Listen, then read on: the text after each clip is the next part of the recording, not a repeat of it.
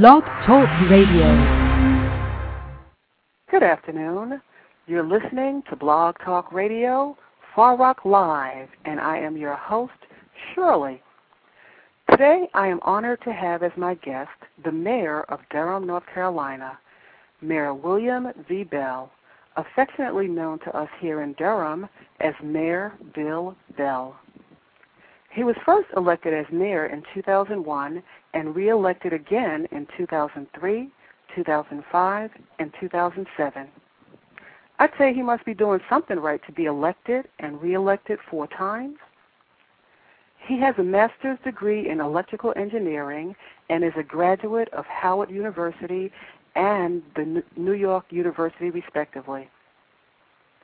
Mayor Bell's political career began when he was elected to the Durham County Board of Commissioners in 1972, where he served about 26 years. He also served as chairman of the Board of Commissioners for about 12 of those years. He is currently Executive Vice President and Chief Operating Officer of UDI Community Development Corporation, a local nonprofit organization. He's also a member of the Mayors Against Illegal Guns Coalition, which is a bipartisan group with the goal of making the public safer by getting illegal guns off the street. That coalition is also chaired by the mayor of Boston, Thomas Menino, as well as New York City's mayor, Michael Bloomberg. And with all that he does in his capacity as mayor, he's also a normal man as well as a citizen of Durham. And that's what I'd like to focus on today. Although I do reserve the right to ask one or two questions about his role as mayor of Durham. But I'd really like to take some time and talk to the man, the citizen of Durham. He hasn't called in yet. I do expect him to call in shortly. He did confirm that he will be calling in. So while we wait for him to call in, I will go ahead and he's calling in now. One moment. Hello. Hello. Is this? Mayor Bell? Yeah, how you doing? Hi, how are you, Mayor Bell? We're on the air. Thank you so much for calling in. Sure. We said two o'clock, right? Yes. Okay. Yeah, we start at two o'clock. All right. Thank you so much for your time. I know you're very busy, and I realize you do have another appointment, so you may have to leave us a little early. Okay, fine. Okay, and I was just given a little introduction about your history and your long career as a politician here in the Durham, North Carolina area. Well, I'm glad I didn't hear it, but go ahead. well, thank you so much. Um, so, as you know, there's so much negative talk about the social ills here in Durham. I'd like to focus on the positive elements, you know, those things that don't get highlighted as much, and also to have you share your views about life and some of the lessons that you learned through life, as well as any observations that you've gleaned from being in public office for so long. I think your insights will be valuable, particularly for the youth who may be listening in.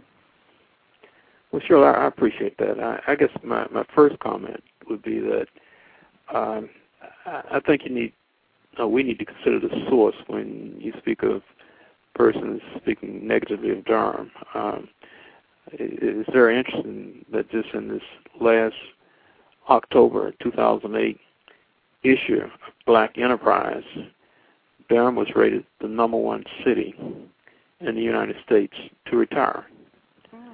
Uh, and Black Enterprise had the top 20 cities across the United States for persons to retire, and Durham was rated number one.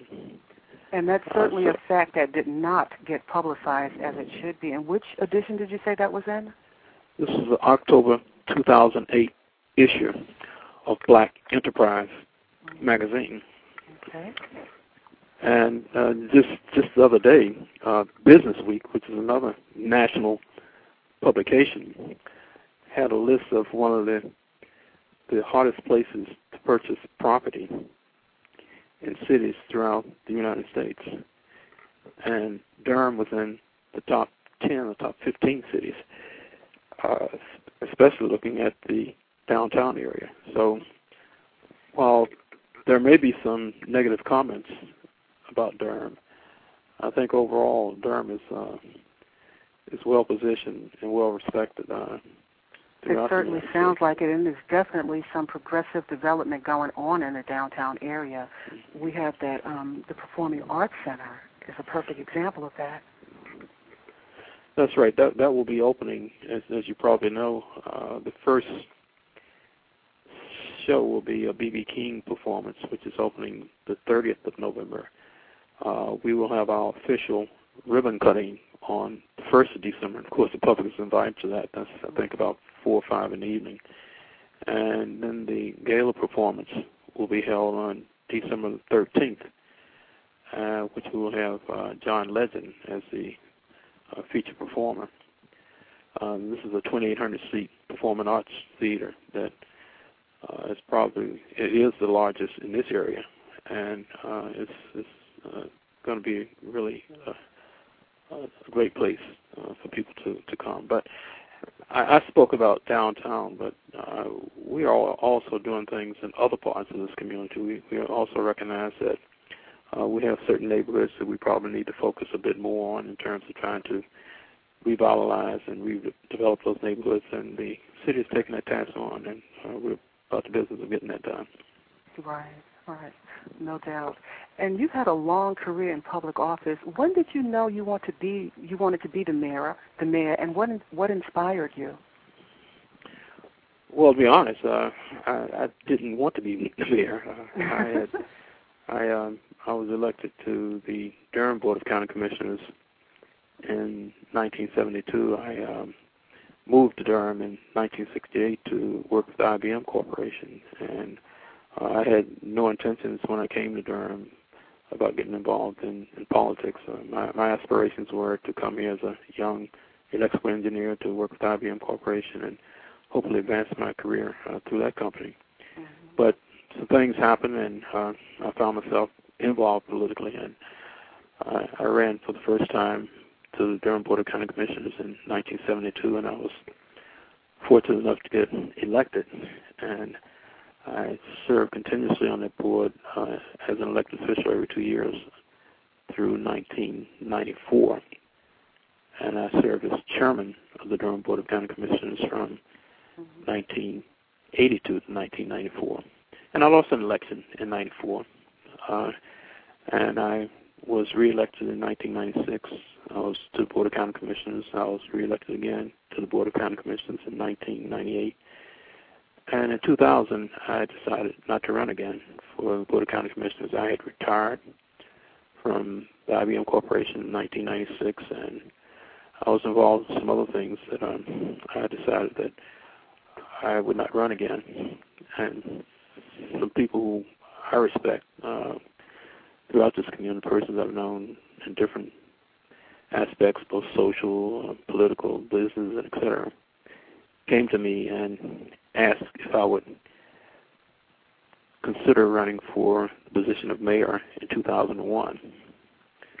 And quite frankly, that was probably the hardest political decision I had to make because, as I said, I served for about 26 years, and I decided that I, I was no longer going to seek elected office. But ultimately, I um, I decided to run in 2001, and fortunately, I was able to win. And so I'm now serving my fourth two-year term as mayor of Durham, having been reelected in uh, 2007. Well, that definitely says a lot about you, and I certainly am one that don't believe things happen by chance. I believe you were destined to be mayor of this great city where great things are happening. And well, uh, I, I you know, I, I, a lot of stuff is is in the hands of the of the Lord, as we all know, and you know, certain things happen for certain reasons. But uh, I can tell you honestly, I, I had no intentions of uh, after I retired from the Board of County Commissioners of getting involved uh, in an elective office uh, when I did that. So. And you've had the chance to meet Senator Barack Obama when he was here in North Carolina almost a year ago. I believe it was about November of 2007. Uh, yes, in fact, I really met uh, Senator uh, Obama uh, before that. He had come to Durham once before at North Carolina Mutual Life Insurance Company, and uh, I and probably about four or five other persons had an opportunity to meet with him earlier during the evening, and then later on he came out and met with a, a larger group uh, at a reception at North Carolina Mutual Life Insurance Company. So I met him uh, prior to him coming to Durham at North Carolina Central in 2007. But when he came, it was the time of my most recent election, and um, had some talks with the staff, and uh, what we decided is that um, I would introduce the senator at the rally at North Carolina Central University, and uh, the senator also endorsed me at that time for my reelection as mayor of the city of Durham, and since that time I've you know met him on several other occasions as he's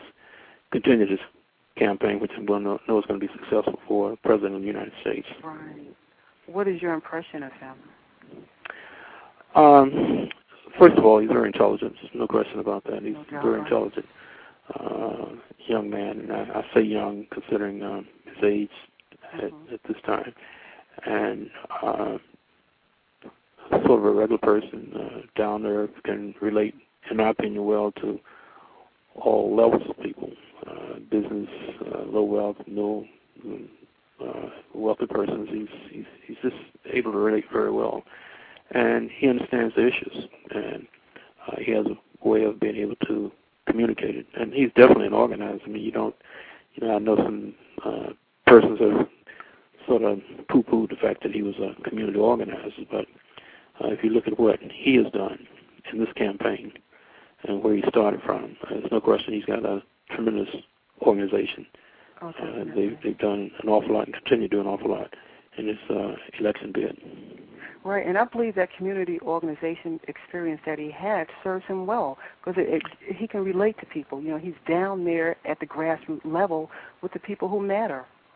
Yeah, exactly. I mean, he he, he has a life experience that, to a certain extent, that uh, is to be envied. I mean, to come from uh, his family background, uh, given his educational background, and given his experience uh, having worked in in communities, particularly in the Chicago community uh, and then having also served as an elected senator in the House and the General Assembly in Illinois, and uh, elected as a United States senator.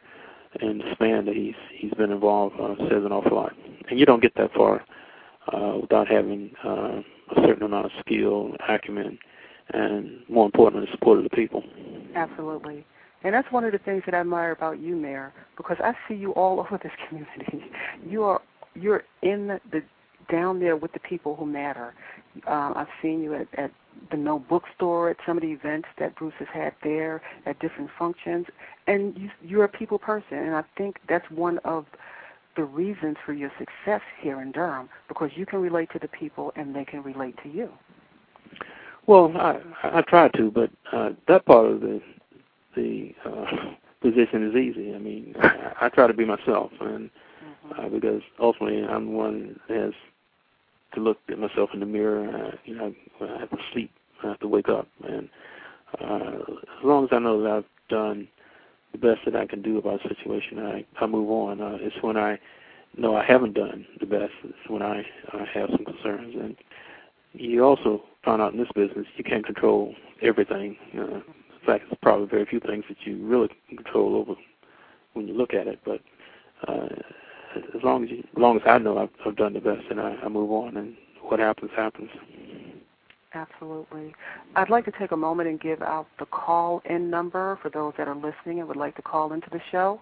The number to call in is three four seven two zero two zero two zero seven, and also the chat room is open if you'd like to visit us online and submit a question for the mayor of Durham, North Carolina, Mayor Bill Bell.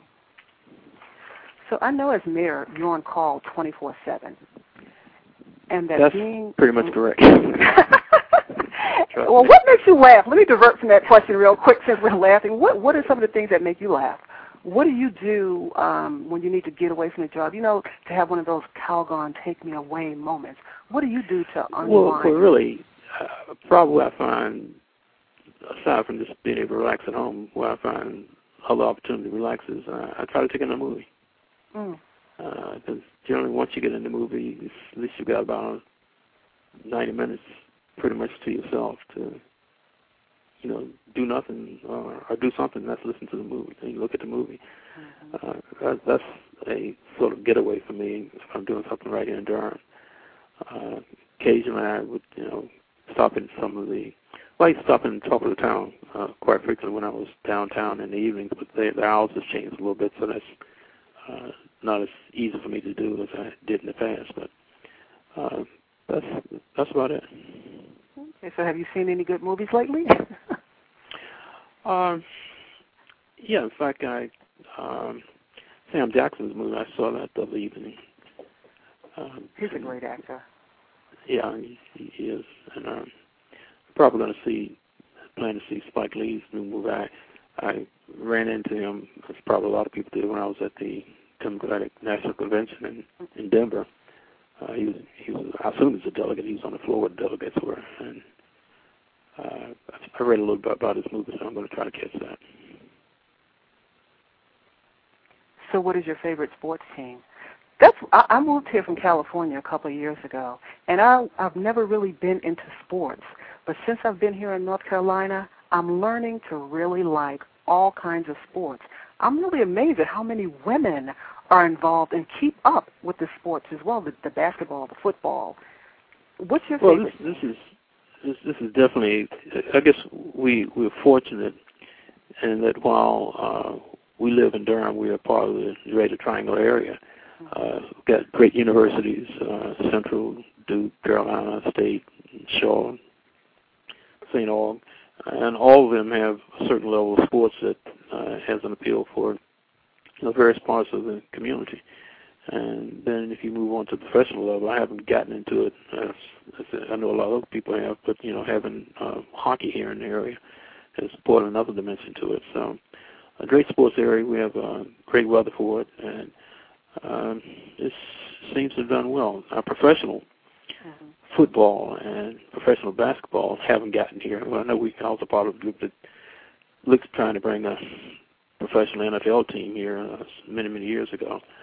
Uh, were not successful and put in a team that was. Uh, I think it was American Football League. I forget what it is now, but it folded. But I think the competition was too much for it, given the uh, college and university atmosphere it have. And I think that's probably why it has why it has succeeded in, in the Charlotte Mecklenburg area because uh, you don't have the plethora of um, universities to take away from basketball and football that you have here in this area. Mm-hmm. It's quite competitive here mm-hmm. with the college um, teams. So you still didn't answer the question. What makes you laugh? uh, what makes me laugh? Yes. Uh, than well, the, the point you made about the mayor's job being 24/7, uh, I don't think. In fact, I didn't realize it. Uh, I'll be honest with you. I, I did the board of county commissioners for 26 years, and for all but uh, I guess two of those 26 years, I was employed full time at IBM, and I chaired the board of county commissioners for 12 years during that period of time, and I was able to, juggle the two. Uh, I could not be mayor of the city of Durham and have had the job that I had at IBM because it was just it's much more demanding than than I anticipated. And I consider myself to be a pretty good uh, judge of and, and handler of, of my time. Mm-hmm. But uh, what I found is that with the mayor's position, uh, people even they they don't know they think they know what mayors do and what they can can't do. Uh, when I was chairman of the board of county commissions, I think, in spite of the fact that we even had a larger budget than the city does, and we dealt with things like Social Security and mental health, health care. We funded the school systems, funded the sheriff, and et cetera. I don't think people really uh, knew what chairman of the Board of County Commissions was or what it did. Mm-hmm. But I think everybody has an idea to, at least they think, what the mayor does, and they don't hesitate to pick up the phone call and call you. I, just, just before you call me, I had a young lady, I obviously won't give her name, but uh, called me and said, you know, she needed to speak with me uh, right away as soon as possible, something that uh, she needed me to help out with. Now, I didn't ask her what, and et cetera, but I'll call her back after I, I finish. And I just found that to be the case. So when you said 24-7, this literally 24-7, sense that people don't hesitate to, to give you a call. Absolutely. Uh, one thing that I I told the city manager uh, that I want him to call me about is anytime there's a homicide in the city, I want to know about it. Uh, so it doesn't make a difference what time it is or when it occurs. As soon as they find out about it, I want them to call me and uh, let me know about it. But I haven't said that to people on the street, but they do it anyway. So, mm-hmm. whether in the so, grocery store, mm-hmm. out in the streets, or wherever. So you've seen Durham go through a lot of changes through the years. What have you noticed diff- that's different today than, let's say, 20 or 30 years ago? Not not so much about the development in the city, but as far as the, the people, the mindset. Well, I, I think that's probably the biggest change. As, as I said, I came here in '68 and uh, to work with IBM. And in fact, when I came here in '68 to work with IBM, although I knew eventually I would be here in the Research Triangle Park, my first uh, job was really with IBM over at Six Forks in Raleigh in the North Hills. And what I've seen is the uh, rapid increase in population in the Triangle area to include Durham, and the diversity of persons that have come in here uh, from all across this country and you know all across the world to a certain extent, mm-hmm. uh, which has brought a different level of demands and needs that people expect, uh, whether it's restaurants, uh, clothing stores, or shopping centers, housing, and etc. Uh, which changed uh, dramatically. When I came here, they had uh, brown bag. Well, look, you're here from California, right? Yes. And I, I'm not asking what brought you here, but you're here, and uh, we, we've had uh, a lot of people. And one of the biggest problems we had when I worked at IBM, and IBM is a company that's been known for moving people. In fact, you say it stands for I've been moved. Uh, but we seeded this location with a lot of persons from uh, facilities in Poughkeepsie, New York, uh, Fishkill, New York, uh, et cetera. Mm-hmm. And the biggest problem we had was getting people to consider moving once they got here. Mm-hmm. Because once they got here, you know, they sort of fell in love with, you know, the area, the quality of life, uh, homes, and et cetera.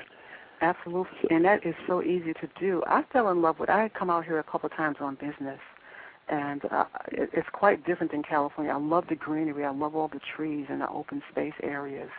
So after my divorce, I, I decided to come here to settle down here. And actually, my mother was born and raised here in North Carolina, in Durham as well. So, and I love it. I I like it a lot. Well, and that's you know that's that's a good point because um, I was I was born in Washington D.C., but I was raised and grew up in Winston Salem, North Carolina. Mm-hmm since five years old. So I went to public schools there, finished high school, etc. And when I finished high school and went away to school and went to Howard, I said I'd never come back to North Carolina because then it was, you know, segregation was just changing. Back then, yeah. Things were different here. But over the years, as I occasionally would come back here to visit because I had family in Winston-Salem, and I could see the area changing.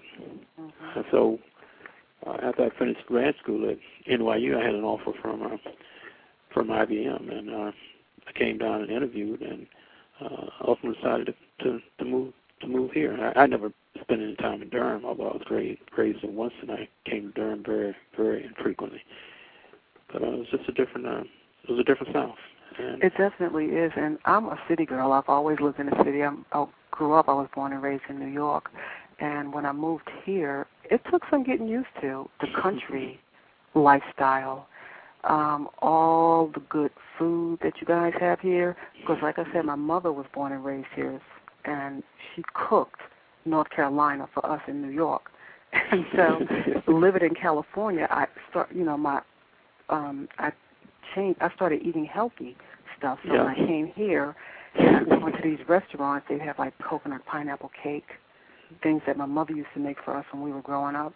And I gained like 20, 30 pounds in about six months because it was food that I I hadn't eaten in so long, but it just brought back all those memories Yeah. of stuff that my mother cooked.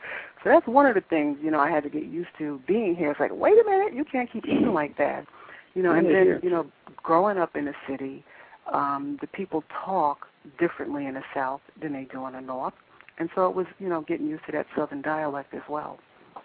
But I've acclimated.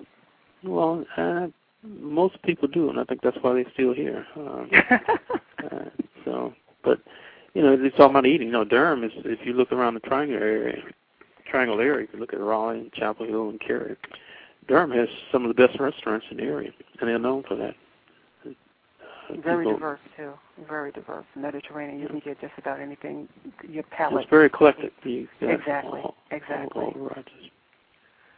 So, are there any observations that you've gleaned from being in public office so long that you'd like to share? Um,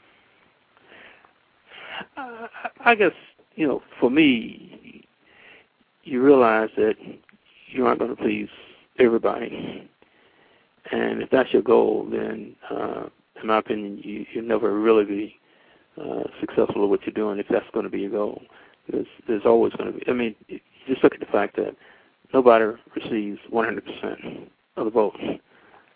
So it means that somebody out there, obviously, for whatever reason, didn't choose to vote for you to be the position you're in. And even those that, that didn't vote, you, you know people uh, are going to have differences. So uh, trying to please everybody is, is something that uh, is impossible. If you spend your time trying to do that, then I think you might end up meeting, missing the big picture of things that you're trying to do. Um, the other pieces, uh, people can see through you. I mean, uh, you know, you can present yourself how you think you want people to see you, but people, I think, ultimately get to know who who you really are. And I, I, I've been a person that has tried to be me. Um, I, I never expected to get involved politically, and uh, quite frankly, I, I still surprise myself because I'm really, I don't really see myself as being a true politician. Uh, I, I'm the person that probably prefers to try to work behind the scenes, uh, get things done, and, and move on. Uh, I don't care for the TVs and the media and all that stuff. Uh, but that comes with as a part of the job. Just like I'm doing an interview with you.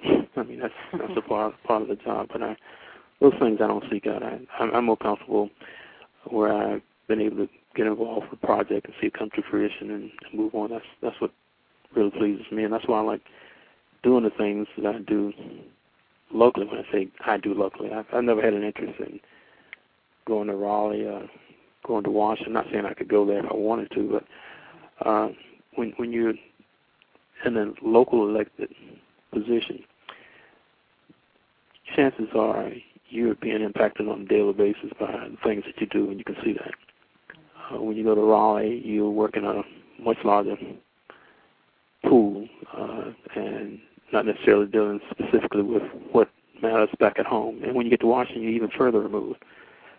But you know, if that's what people like, that's what there are opportunities for them to do. But I, I like doing things locally where I can. I talk about taxes, talk about streets, talk about development. That's something I can see every day, and that's that's what I enjoy doing. And you're right, it is important for a person to be themselves because people are very perceptive today. And, you know, you're really not fooling anybody but yourself anyway, trying to be something or somebody that you're not. What would you be doing if you weren't mayor? I know you have your nonprofit organization. Well, it's not mine. I work at a nonprofit, uh, UDI CDC. Um, I'm not sure what I would be doing. Probably uh, relaxing a lot more, doing nothing. uh, like like I did when I was out of office in '96. I, uh, and I know I could do it because, quite frankly, I I did not really miss being out of office. Uh, it was a time in my life when, as I said, I retired from um, from IBM. Um, my youngest daughter was uh, just starting high school at Hillside, and she was on cheerleaders and dance and stuff like that. So she wasn't driving, so I found myself going to games to meet her and sitting through a basketball game or a football game. You know, uh, not necessarily having to go to meetings. Uh, if I went to a meeting, if I wanted to leave, I could leave. Didn't have to wait because I was a part of it or something like that. So it's just uh, the the knowledge of you can do it if you want to, or you don't do it if you don't want Absolutely. to. There's a lot of freedom in that, huh? Yeah, exactly. Yeah. And I know you work closely with the commissioners and various councils and boards. What are you most proud of having accomplished so far as mayor of Durham? Well, again, could you hold for just a second? Sure.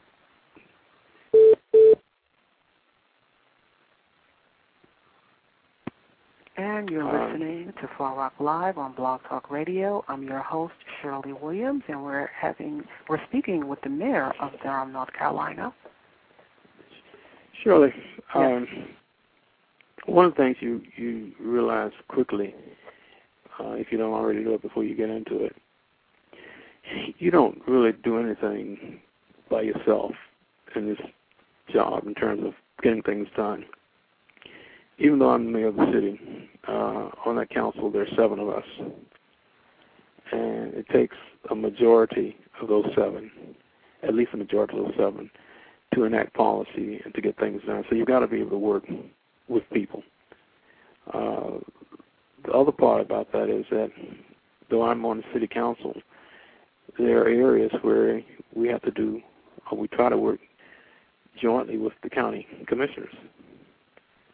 So my previous experience on the Board of County Commissioners, I think, has helped bridge that relationship between the City Council and the County Commissioners, and as a result, I think we've been able to do some very positive things jointly. But the the gist of it is that you have to be able to work with people and form coalitions uh, to try to move things forward. And uh, I try to recognize the strengths that my colleagues on the council have, and I tend to lean to that. Uh, I'm probably not as verbose on the council or even when I was on the commissions because uh, I'm of the opinion that when you've got you know three or four people or five or seven people whatever you got chances are someone is going to say what you're thinking. So I, I leave the opportunity for them to do that. But if something that I think needs to be said or a gap needs to be filled and I can do it then I tend to speak up and weigh in on that but I, I try to uh, rely on strengths and the interests that my colleagues have in various areas in terms of how how we move forward. And I, I do that on it's the council, the commissioners, uh, boards that I serve on in, in general. So it's important to have a good working relationship uh, and uh, realizing that one person doesn't do it by themselves. You may may germinate the idea. Uh, this was school merger. I guess that probably is the thing that, and you weren't here when that occurred, but um, in this community, when we had two separate school systems, city school system, predominantly black, inner city, uh, probably 90 plus percent of the, the students were on free lunch. And then you had the county school system, predominantly white, uh, more wealthy community. Um, we put those two systems together, which is, which has produced the Durham Public Schools, which we have now. But that was a very trying time, and I guess as chair of the Board of County Commissioners, uh, I first raised the issue, raised the idea, and pretty much, I guess, led the effort to to make that happen. And there were some pretty tough times because anytime you're speaking about dealing with an issue such as people's children, uh, that's very sensitive. And uh, the fears of the unknown, the fears of change, all those things came into play. The fears of race, inequities, money, and all that. Uh, but we ultimately were able to get that done in 1992. And some people say the reason I lost the election in 1994 was because of my efforts on school merger. And I can't say that it might not have played a part in it, but uh, there were other factors. Uh, the bottom line is I didn't get enough votes, so I lost.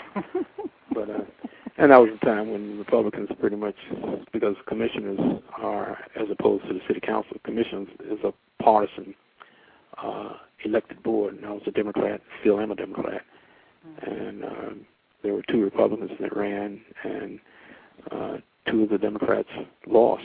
Uh, I was one that lost, but that that behind me, that's probably one of the areas that I thought was very positive for this community that I had an opportunity to play a role in. Um, and you know, we can talk about other things that are happening in the city. We trying to do revitalization of our inner city neighborhoods. I think we've made a good start when the city council, uh, uh, under my prod, and um, went over northeast central Durham and bought Barnes Avenue, two blocks, about 40 houses, dilapidated, drug infested, all of the ills of, of community.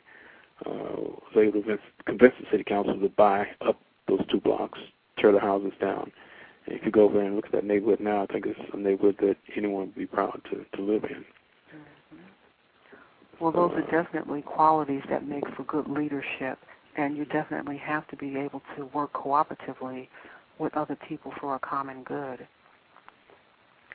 So, who are some of your heroes? Um, well, probably a hero that's that closest to me that I know personal uh, uh, would have been my grandfather. Oh. Uh, a man that uh, didn't finish high school and was able to um, support a family, five year olds, my mother being one of them, and a son who got killed in the Navy. Um, was able to acquire property and just sort of carried himself um, to his strength and I guess support that he was able to get. Uh, but he uh, taught me a lot. Uh, if you talk about heroes, that's probably the more personal hero. You can always talk about people who you admire, such as uh, Nelson Mandela, or, you know, Martin Luther King, and et cetera. But in terms of hero and having a personal acquaintance, uh, it would be my grandfather on my Your, mother's your side. grandfather? Yep. What is it that you admire about um, Nelson Mandela and Martin Luther King?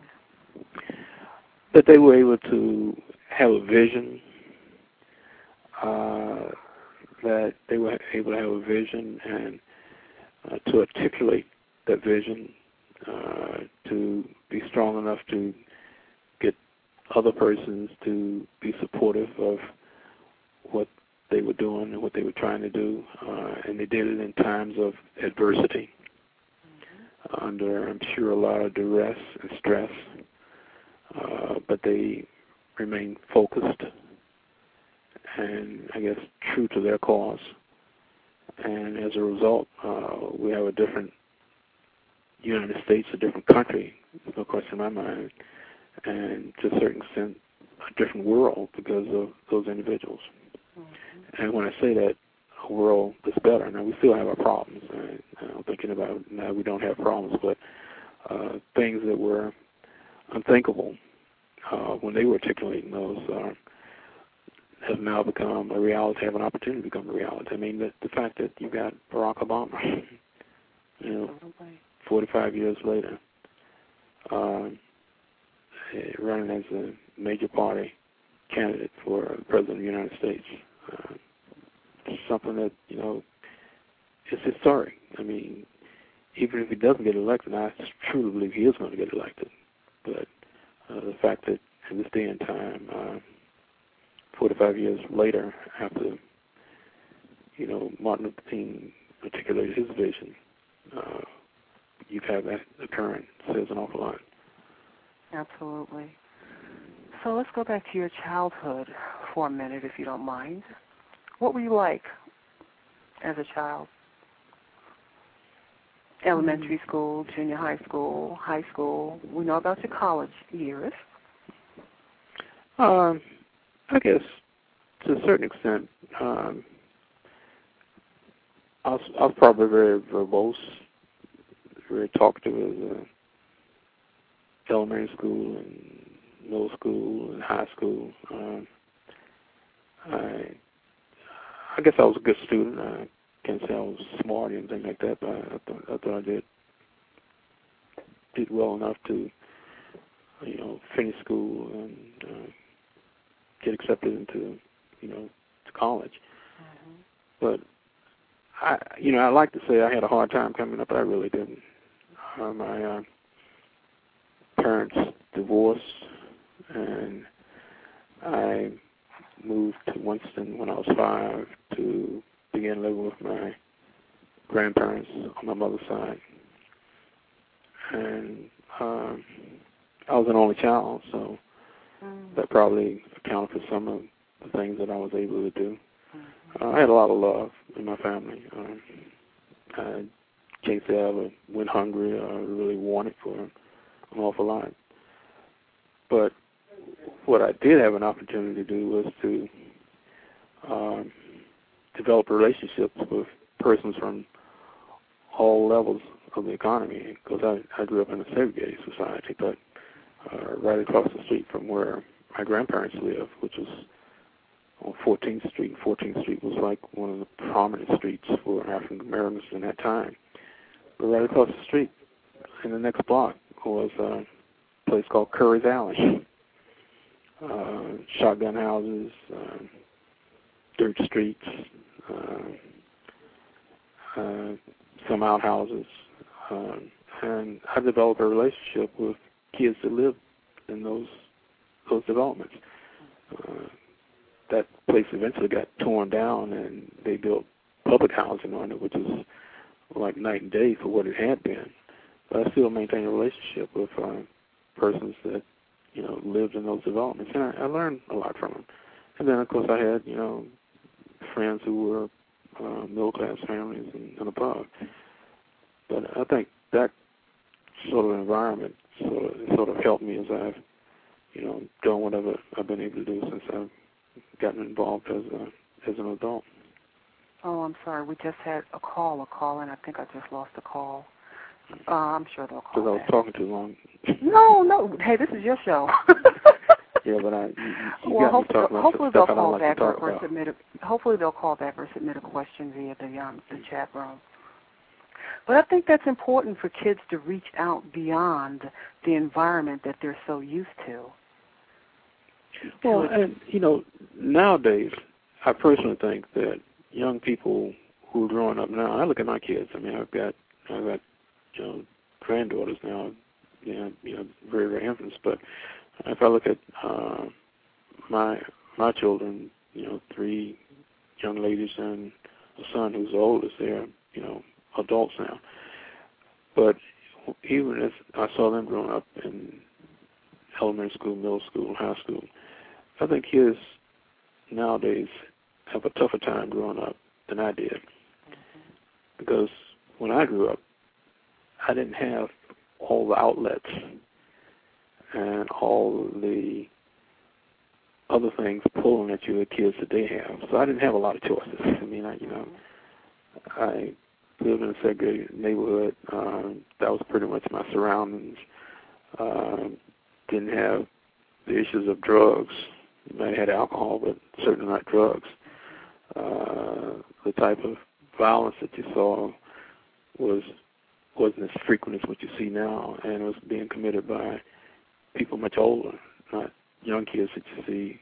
It's happening now, 18 to 24 and 21 years old, who 20, 25 years old, who committing the types of crimes that we're doing. And you know, people weren't as connected back then as they are now. When I say connected, because of communications. Uh, you, you pretty much you don't you don't have to go to Africa to understand what's in Africa mm-hmm. because of you know the internet, because of TV and movies. Right. Uh, this is such an information I, I, age. Huh? This is such an information is, age. It's a different age. You know, I, I was uh, you know I traveled quite a bit, obviously through the country and and overseas, but um, I took my first trip to Africa about to a couple months ago. Hmm. But I was not surprised with what I saw because I'd seen some of it before. Now there were things that I hadn't seen mm-hmm. that surprised me. But you know, when you go to the Serengeti and uh, you go to the places where wildlife are, I'd seen a lot of that on TV. So seeing it in person was good to experience it, but you know I felt I'd been there to a certain extent. Mm-hmm. Uh, when I was growing up, I didn't have that type of uh, you know you, you can see it through books. If you read a book, you can you can go anywhere. And That's what I tell kids today. You know, you pick up a book, you can pretty much go anywhere. Absolutely. But uh, but now they've got even more than books, and to a certain extent, maybe that's why kids don't read books as much as they used to. You know, Unfortunately. They, what what part of Africa did you go to? Uh, I was in Tanzania. So what did you do differently? Tanzania, not, not Kilimanjaro. I'm sorry? But uh, Tanzania, Arusha, Tanzania, country Tanzania, and Mount Kilimanjaro. It's on the east coast of, of Africa. Mm-hmm. And you know what? What else it does? It it gives you, at least gave me, again, appreciation for what we have here. Absolutely. That's one of the things about traveling. It, that was that's my experience as well. When I travel to other countries, you really do appreciate what you have here. Sometimes we take it for granted, but when you go and yeah. see how other people are living in other areas, it really does make you appreciate home. Well, it, it does. I mean, you know, e- even in the more cosmopolitan countries overseas, you know, like Paris and you know London, those places. I've been there. Uh, but still, you, know, you come back to the United States, you just have a, I have a, I had a better appreciation for it. You know, even I was in China a couple of years ago, and you know, in certain parts of China, particularly in places like Beijing, Dalian, and you can close your eyes and open, you think you might be in New York because of you know the way they've developed and the buildings and et cetera. Then you get outside of those places and you look at the countryside. Uh, it's just different different views. So. Japan, the same thing. But again, uh, I guess I started out by saying in terms of childhood and young people, I think it's much more difficult for them to grow up because of because of the choices. And life is all about choices. Yes. And when you have fewer choices, to a certain extent, it limits your movement maybe in the wrong path. Uh, it certainly might limit your opportunities, but it also limits you know, certain things you might otherwise be doing.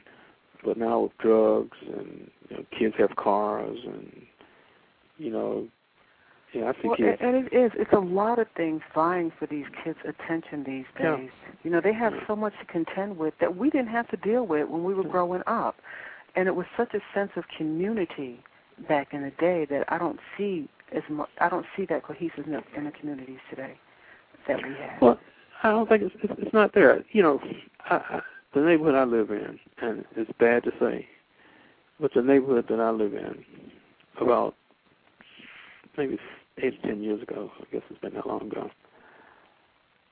I met my across the street neighbors.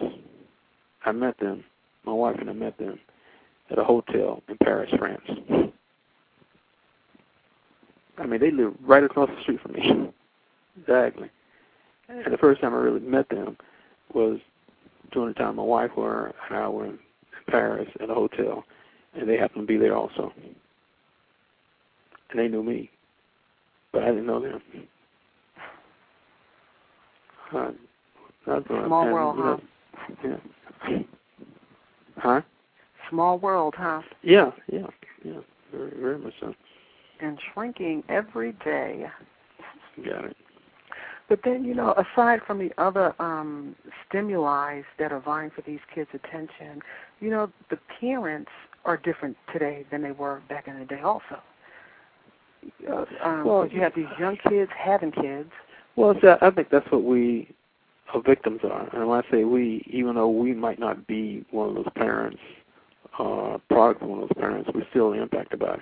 I, I, I strongly believe that we're impacted by the fact that we've got babies having babies. You, have kids who are probably not more than 16 17 years old and younger than their parents. And I, I think that to me, this country, a turning point for me in this country was Vietnam. I think Vietnam produced a lot of other things that we are now seeing the results of. Mm. You know, veterans being crippled, coming home, getting introduced to drugs over to this country. and I, I think we've changed since that time. I don't think any other war that we've had in this country, Korean, Germany, has had the more negative impact on our society than Vietnam had. And that's true, but I, I kind of see the same thing happening with the war that's going on right now in Iraq and these young kids. I mean, these are young kids going over there, experiencing mind boggling things, and coming back here very, very um, discombobulated, to say the least. I, I don't, I don't, I don't disagree with that. Um, I think the magnitude of what Vietnam was, as opposed to where War of Iraq, set the stage for it. Uh, and and I'm speaking about the drug culture. Mm, okay. I mean that's that's what happened mm-hmm. during during Vietnam. Um, you, you had the hippies and all the other stuff, but that's what happened. You had the countercultures, and it was all because of you know what was happening over in Vietnam, uh, and people acted it out, uh, and it, to me it was just a different magnitude. And I'm not by any means condoning what we're doing over in Iraq. I mean, I, I think everybody, to a person, to a certain extent, says that was the wrong war to get involved in, mm-hmm. and we're reaping some of the negative results of that now in terms of not only people being maimed and killed over in Iraq uh, because of the economic situation that is occurring as a result of that. With Vietnam, Johnson was of the opinion you could have bread and butter at the same time. So he funded programs, you know, the Great Society programs and all the things that allowed the economy to sort of keep turning. But here, you, you can't. Have, we're not, we're not having that. I mean, when you start spending ten billion dollars a day, you know, trillions of dollars, you can't yeah. continue to. And we've become. The other part is, you know, people become become accustomed to a certain lifestyle, Mm-hmm. and it's being impacted by what's happening here. I mean, and then we're going to talk about the financial situation we're in. no. And I think also one of the residual effects of the Vietnam War is when they came back, I don't think society was too prepared to deal with the ills they weren't welcome that back. these people brought back with them. Mm. They, they they they weren't welcome back, and the issues that they came back with, we weren't prepared to deal with it. And so, you know, that's that's when you start seeing homeless veterans. You, you didn't see that uh, in the Korean War. What you got out of the Korean War was other places was the GI Bill. You know, people came back and they had an opportunity to go on to college to buy houses. Uh, you, you weren't seeing that in, in with Vietnam. One, it was an unpopular war to start with, and the people weren't welcomed back with open arms. Uh, the parades, uh, none of that. Absolutely. And that uh, wasn't too good for their morale, their morale either. Um, you're listening to Far Rock Live on Blog Talk Radio. I'm your host Shirley, and the guest today is Mayor Bill Bell from Durham, North Carolina. We have about six minutes left of the show. If you'd like to call in before the end of the show, the number to call in is three four seven two zero two zero two zero seven. So, Mayor, I want to thank you so much for being on the show. I Well, really uh, appreciate it. I know you have so much to do. Um, I know you have to get off to another meeting soon, and I am so honored that again that you took time out of your busy day to spend with us. Well, I appreciate it. And I, I, I admire you for you know taking on initiatives such as this. You know, Thank you. I something I can that. do. But uh, And I look forward to seeing you again around town. Before Okay. you go, though, is there any any advice at all that you'd like to leave with the audience before um, you go off, or anything that you'd like to say? Con- or- continue to listen to Shirley's show, and uh, if you know others that haven't, invite them to do so also. That's the advice. Thank you so much. Okay. Don't Take forget care. to vote. That's that's something that I should have said. And uh, in fact, I was uh, down at Hayti Heritage Center uh, today. It's Radio One. You'll might be saying this. Uh, it's been spending all day uh, encouraging people to come out and register. mm. So uh, in order to vote, you got to register. And people still have until October the 10th to get registered. And if they have so Radio One is at Hayti all day today. Did you say? Yeah. Okay. Uh, the Light and um, 103 point and uh, Fox at 107. Both of them are, are doing it. Excellent. Okay. Well, thank you all so right. much for your time. Take care. And you have a great day. Thank you. Bye. You too. Bye bye. And that was our wonderful mayor of Durham, North Carolina, Mayor Bill Bell, and I thank him so much for his time. See, I told you he is so down to earth. So that's going to do it for our show today. Again, if you're not registered to vote, as the mayor said, October 10th is the last day to do so, as well as I believe that, um, let me see, what is the deadline? And if you need to know more about the election process, if you have any questions at all about your polling place, do um, visit the North Carolina State Board of Elections to find out where your polling place is. If you're not sure, please don't wait till the last minute to find out where your polling place is. And also, um, one stop and early voting begins Thursday, October 16th, and it runs through November 1st. Mail in voting has already started here in North Carolina. It started September 15th, and it will go through October 28th. We have local elections. If you're not familiar with the issues or the other candidates that are running, again, please take the opportunity to visit your local state board of elections. And that's going to do it for our show today. This is Shirley, your host of Blog Talk Radio's Far Rock Live, and I thank you so much for joining us.